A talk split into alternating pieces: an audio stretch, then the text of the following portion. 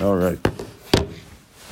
So Rabbi say, how much schach pastel passes a sukkah? Come on, Stan. Depends who you're talking to. Depends where you are, right? Are you a Nardot type of guy or a Surah type of guy? Okay. Yud.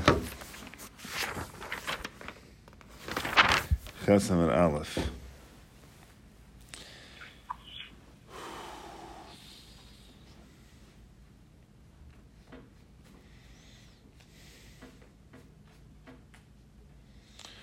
Okay, Amar Abaye. Um, about, uh, I don't know, eight, nine, ten lines down. Last word line is Avir. Two words before that is Amar. Uh, Amar Abaye Avir. So we, we hammered out the sugya of Schach Pasel in terms of the different shitas. We didn't come out with a clear proof, but we hold the Lachal Maisa that um, Schach Pasel is Pasel in the middle of the four Tvachim. What we hold. And Schach Pasel on the side is up to four Amos because you have Dof and Akuma. Uh, but we said that everyone agreed that Aver is possible with three tvachim. That was something that was universal that everyone agreed to. And then now we're going to just talk about Aver a little bit. We're going to talk about Lovit a little bit and you know see where these things apply. So says the Gemara, Amar Abaye Aver Shloisha B'Sukkah Gedoyla. If you have a three tefach gap in a large sukkah, and you want to make that three tefach gap smaller to make it that uh, you are able to apply lavud, If you make it smaller, whether you're using reeds, which are kosher schach, whether you use metal spits, end of the day, it's going to be a proper miyat. You've minimized that gap, everything's okay, and you have neither three tzvachim of air nor four tzvachim of schach pasel, and you have a kosher sukkah. However, says the Gemara, besukkah kitana, if it's a very small sukkah, bekanim havimiyat, if you make it smaller with kosher schach, it's okay. Lavimiyah, but if you make it smaller with metal spits, it's not going to be okay. Because at the end of the day, it's very nice that you made the gap smaller, but you don't have the minimum shiur of a kosher sukkah, and it's not it's not going to be enough. Now, says the Gemara, "V'hani mili minatzad," and this is the key. We got it yesterday, got sticky, but let's, let's get this straight. This whole discussion that we have about three tzvachim of air um, and the whole idea that lavud works, that's all minatzad. Everyone agrees that we'll say lavud on the side, which basically means if you have the wall of the sukkah go up, it doesn't meet perfectly with the schach. There's a gap between them in terms of uh, horizontally. There's a gap between the two of them, and you want to have the schach touch the wall. If they're within three tzvachim of the wall, the schach, then we're going to say lavud. There's lavud minatzad. There's going to be discussion. Do we even say lavud be'emsa? Which again we take for granted that lavud always works, but it's actually in machlekes if we say lavud be'emsa or not. So it says Gemara. That's all if the gap is on the side where the wall attempts to meet the schach. But if it is in the middle, pligiba Rav Acha v'Ravina. It's actually machlekes between Rav Acha and Ravina if we say lavud be'emsa or not. Chadam, or one of them says yesh lavud be'emsa. We do in fact say lavud when it's in the middle. The Chad Amar ain't lavud be'emsa, and the other one says back we do not say lavud when it's in the middle. So now, what is the source and the rationale of each one of them? Again, we had a hard time finding svaras per se, but we have to look for precedent. You know, these concepts are Allah Misina, these concepts are mesorah. They're not purely logical, so just look throughout Shas and try to find Mishnayos that seem to prove one way or the other. Do we say lavud be'emsa? Do not say lavud be'emsa? So my time at demanda Amar yesh lavud be'emsa. What's the reason for the opinion that says that we do say lavud even when it's in the middle? The Tanya says in a brisa. It's a brisa that we've quoted before in Hilchas Erevin that we know when you have a mavui, you have to have a beam that goes across. Or one of the options to make it that you're able to carry in the mavui by having a beam that goes across the entryway into the mavui. It's called the kaira, and the kaira has to reach from one side to the other side. It has to go all the way across. What's the if it does not go all the way across? So we have two cases here, and the second one's going to be directly relevant to our discussion. Titania, kaira hayotza mikosel You have a kaira that goes out from one wall. Ve'enu nagas b'kaisel acher, but does not reach all the way to the other wall. V'chein shnei karos, or let's say you have two separate karos. Achas yotza mikosel one of them comes out of the right side. V'achas yotza mikosel acher, and the other one comes from the left side. In a nogazubazu, they don't reach all the way to each other. So there's a gap a little bit in the car. The car doesn't mamish reach all the way across. So what's the halacha in that particular case? So it says the Gemara, it's very simple. Now the Brisa says, Pachas mishleisha eino tzarich lahavi koracheres. If the gap, either from the one beam to the wall or from the two beams to each other, less than three tvachim, then you don't have to bring another kara because it's fine. We have lavud and everything's okay. However, shleisha, but once it's three tvachim, we no longer have lavud. Sarich lahavi kara cheres, you do have to bring another one. So either way, what we see very clearly though is that we say lavud even be'emtza because it wasn't just the case where there's the one beam that doesn't reach all the way to the wall that we love a minat sad, but even the case where there's two separate beams and the gap in the middle, we were willing to say that lavud would save the day. Everything's totally fine. So he says so. If it applies by hilchas erevin, we'll apply by hilchas sukkah as well. That there could be a gap in the middle, and we'll say lavud be'emsa. The idach, the other opinion that holds that we do not say lavud be'emsa. What does he do with this brisa? Shiny karos derabanan. Karos derabanan are different. Meaning, a sukkah is a din deraisa, and therefore we have to be machmer and not allow a lavud be'emsa. But the concept of a kara of a mavui is all a derabanan in the first place, and therefore the chazal allowed lavud be'emsa where it would not have been allowed on a deraisa level. Okay? That's how he gets out of it, and he says, therefore you have no proof. Now, what's the source of the opinion that says we do not lavud be'emsa? My time demand the amar ein lavud So what's the reason for the opinion that says that we do not say lavud when it's in the middle? It says in a Mishnah in in Masachos Olos, the Lachos of Tumah and Tara, the following. Now, again, I'm going to remind you, we're about to say uh, two separate scenarios in this Mishnah, but our Gemara does not bring enough information for us to know the difference between two scenarios. And there's other information in Masachos Olos that lets us know the different scenarios, so don't get confused that we're going to seemingly repeat the same exact thing twice. But regardless, we do come out with the fact that we're not going to say lavud over there. That's all that really matters. So, okay. Here we go. We have a case. It's a one story house. There is a little skylight in the house that has no window covering it whatsoever, and there's tumah in the house. And the question we're going to have is, is that does the tumah in the house affect everything else in the house or not? Okay? So again, for those sitting in this room, just imagine literally taking, this, oh, well, there's this top floor, but imagine this is a one-story room, and take out one of these squares. That's mamash what it is. Take out one of the squares and make it go straight to the sky. It's wide open to the sky. So now, what's the halacha if there's tumah not under this open area, and then what's the din with all the other things in the house? And what's the halacha if the tumah is directly under that square?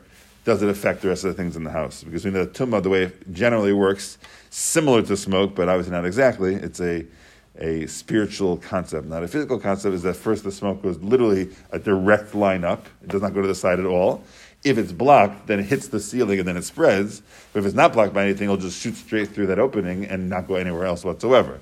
So that's something that we have to uh, something we have to keep in mind. So says the Gemara, this is the source of the opinion that says that we do not say lavud be'emsa because it says in the Mishnah Maseches Olos, Aruba shebebayis. You have a skylight in the house. Uba poser tefach. And there is an opening that's one tefach wide. This aruba is one tefach. So we're going to contrast it to when it's not a tefach. But our Mishnah, again, our Gemara is only going to say things that sound exactly the same, and don't worry about it. Uba tefach. Tuma if there's tuma in other places of the house, meaning it's not directly under the ruba, kuloi tame, then everything in the house is going to be tame. But mashik neged aruba tar, but everything that's opposite the aruba is going to be tar. So therefore, if uh, again for those in this room, if this chair over here is the tuma, then everything else is going to be tame. But the thing that happens to be directly underneath where that skylight is is not sharing a roof, is not sharing an ohel with the tumah, and everything is going to be okay. Okay?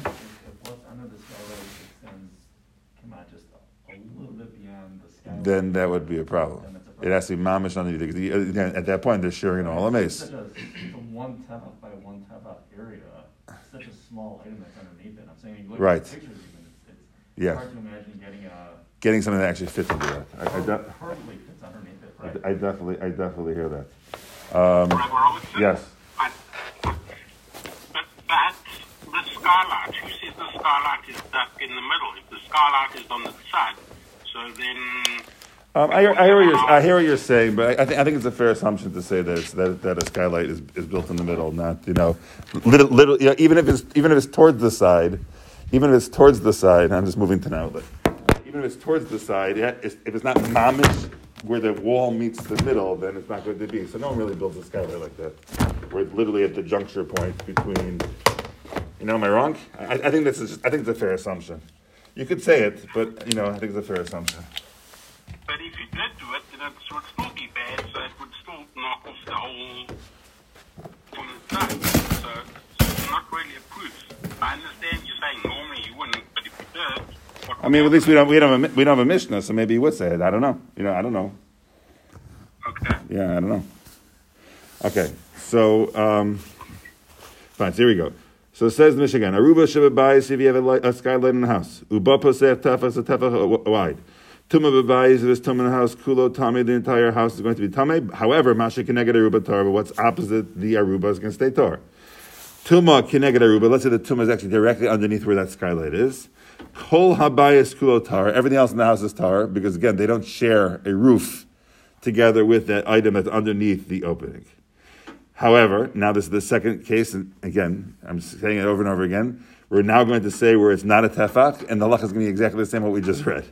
Ein baruba poseh tefach, if there was not a tefach, tumabayis keneged aruba tahar. Um, if there is uh, in the house, then what is opposite the aruba is still going to be tar.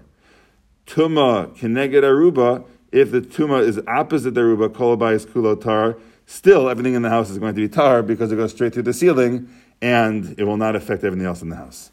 So, again, that's Hilchas Tum and Tara. The distinctions over there seem to be there's no distinction whatsoever between a tefach and half a tefach. I am Mesechus all those for the differences between when it's a tefach and not a tefach. But what we see ourselves, and that's all that really matters to us, is that we have a scenario where there's a hole in the ceiling, and the hole in the ceiling is far less than three tefachim. It could be even one tefach, even less than a tefach and we're not going to lavud to say that it blocks the tumah. So if you have, again, the item that's directly under the opening, we're going to say it shoots straight through and goes to the sky, doesn't affect anything else. What do you mean? Let's say lavud to block it, and once it blocks it, then everything else in the house becomes tameh. Or let's say if there's tama elsewhere and there's something underneath the aruba, let the aruba become the item under the aruba become tame also because they share a roof because the lavud blocks the ceiling and therefore it's all considered to be one big roof. So clearly, we do not say lavud be'emsa. Lavud is not necessarily, because I've always pictured it as, as something that runs the length, the full length of the. That's not what it is, does, or doesn't have to be. In other words, that you're filling in a lavud It's something that goes like north to south, and you're going, you're filling that in. Right. Lavud. Here, the way the picture shows, literally, you got an entire roof, and like right in the middle, you got a one inch, one, one hammock or one Right. hammock thing. That still, you still can do lavud on, I'm saying, You think it, you would be able to. no, well, I don't know, I'm saying, is, is it comparable, in other words, I've always thought that lavud is just filling in an entire. Yeah, I mean, but it's a kolshkin if it's not a, a, a All more so. Yeah, all the more so, but it's just a small little area. No, no, I hear Yeah. Okay, so now, how does the opinion that says that we do say lavud be'emsa deal with Mishnah Masechus Olos that seems to indicate we do not say lavud be'emsa? How do we deal with that? So it says the Gemara v'idach. The first one is v'idach about the third of the way up. Shiny hilchas tuma. The hachi gemir lehu. Very simple answer is that hilchas tuma are different because that's our mesorah. Gemir is that's our mesorah on it, which means is that you know we, we've kind of come to learn that hilchas um, erev and hilchas sukkah have a tremendous amount of overlap with each other, and the lacham mashmasinas, the two of them are very similar to each other. Hilchas Tumah and Tara are, fundamentally a totally different thing whatsoever. Altogether, I mean, they have different dinim. And yes, even though when it comes to Erevin, when it comes to Sukkah, we're going to say they have the same halachas when it comes to Doifin Akuma, when it comes to Lavud, when it comes to the Gud Asik, and all these interesting ideas that can make a Sukkah kosher, they can make an Erev kosher. When it comes to Tumah and Tara, if it's sealed, then it blocks the tumah. If it's not sealed, it does not block the tumah. It has its own set of rules, and therefore you can't learn from it. And that's why they're entitled to still say there is um, lavud be'emsa, because that raya over there by Hilchas Tumah and Tara does not apply to us whatsoever. Okay. So again, the idach, the other opinion that says there is lavud be'emsa, shiny Hilchas Tumah, Hilchas Tumah are different. The Achi Gemir, that is what our Masara is. Okay. In, in, in the second parak, wasn't that the case where we were learning this whole thing of Lavud as well? From tu, from Tumah and Tara? That, that, Yeah. the, the case with, the, with, the, with the, the two story house and, and those types of cases. Yeah. Yeah, we were we were doing that. Um, trying to think if I could answer your question. Trying to think if I can. Maybe a disagree over there. I don't know. No, it's a fair question. It's a fair question. I'm trying to think. Trying to think.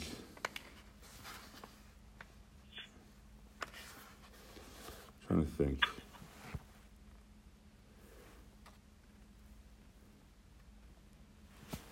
trying to think.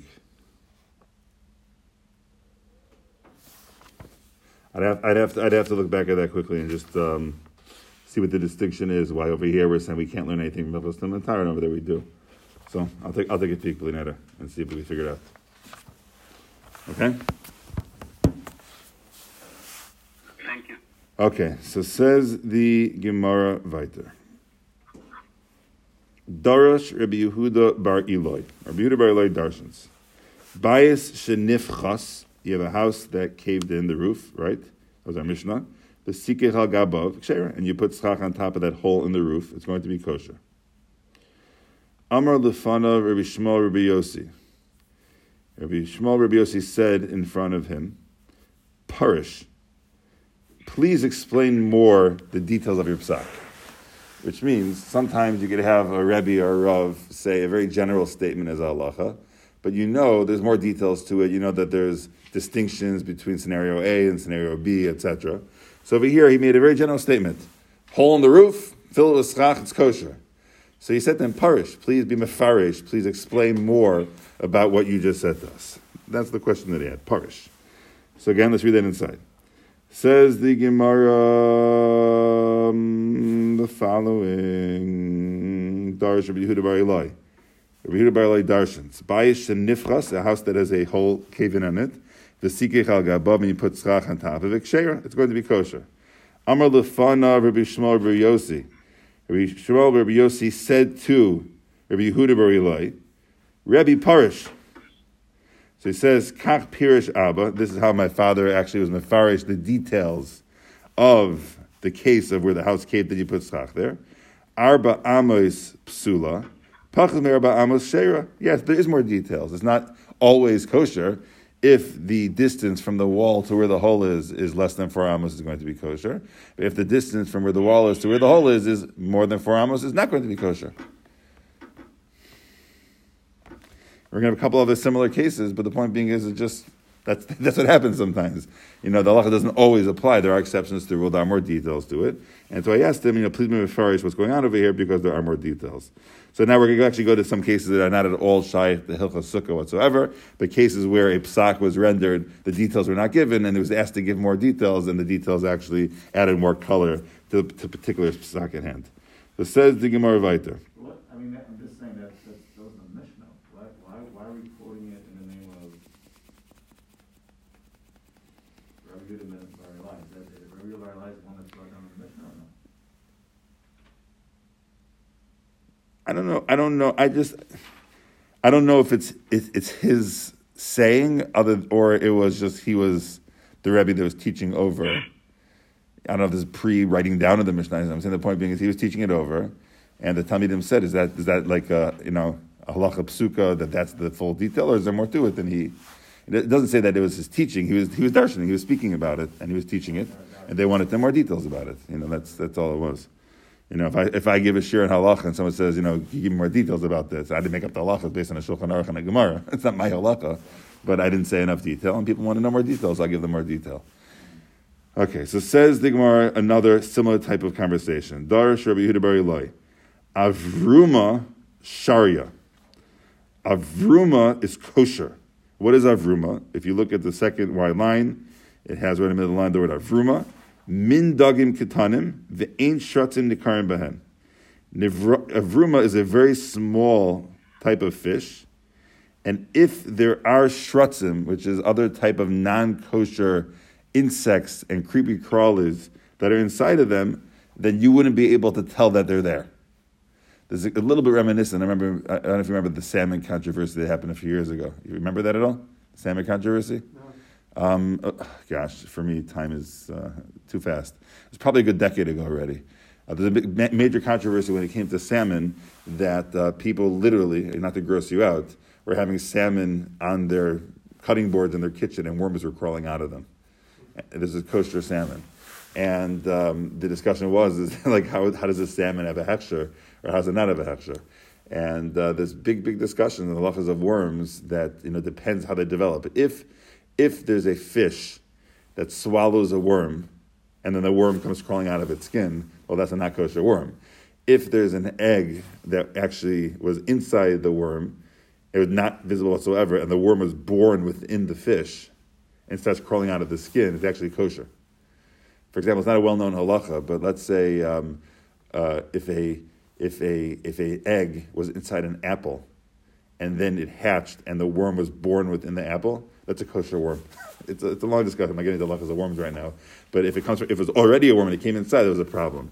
So they gave a massive debate. No one was debating if the worms were there. The worms were there. The question was whether the worms kosher, the worms not kosher.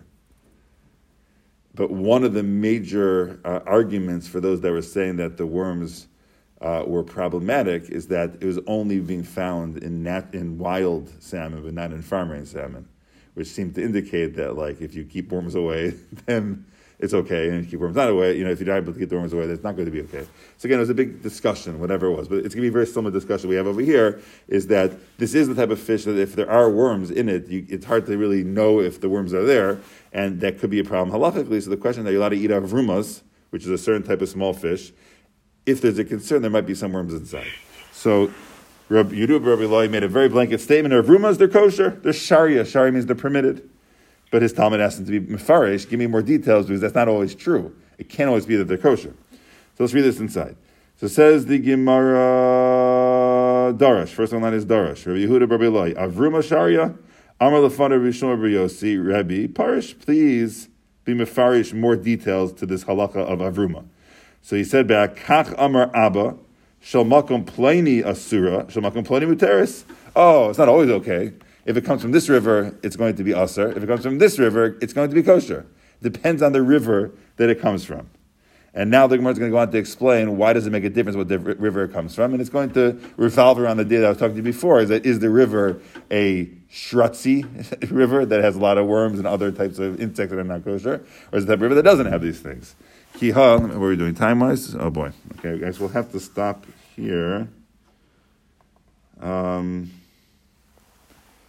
Okay, I guess we, I guess we have to stop here, but at least we know where we're going over here. Is that uh, this is a, a, complete sidetrack from where we started? We started with a statement by Rita Berloi when it comes to Hilchos Sukkah. His Talmud Master Mefarish Mor is Mefarish Mor. So we once we got into this topic of giving vague psukim and the Talmudim asking for more of a parish, we're going to sidetrack to other similar cases where that happened, even though it's not directly relevant to Hilchos Sukkah. The discussion at hand here is which type of fish is going to be kosher. He said a blanket statement is always allowed. They asked for more of a parish, and he said, "Oh, well, it really depends where it comes from." And we're going to develop that idea more tomorrow, Bez Hashem, of what are the parameters of when it's going to be a kosher fish and when it's not going to be a kosher fish.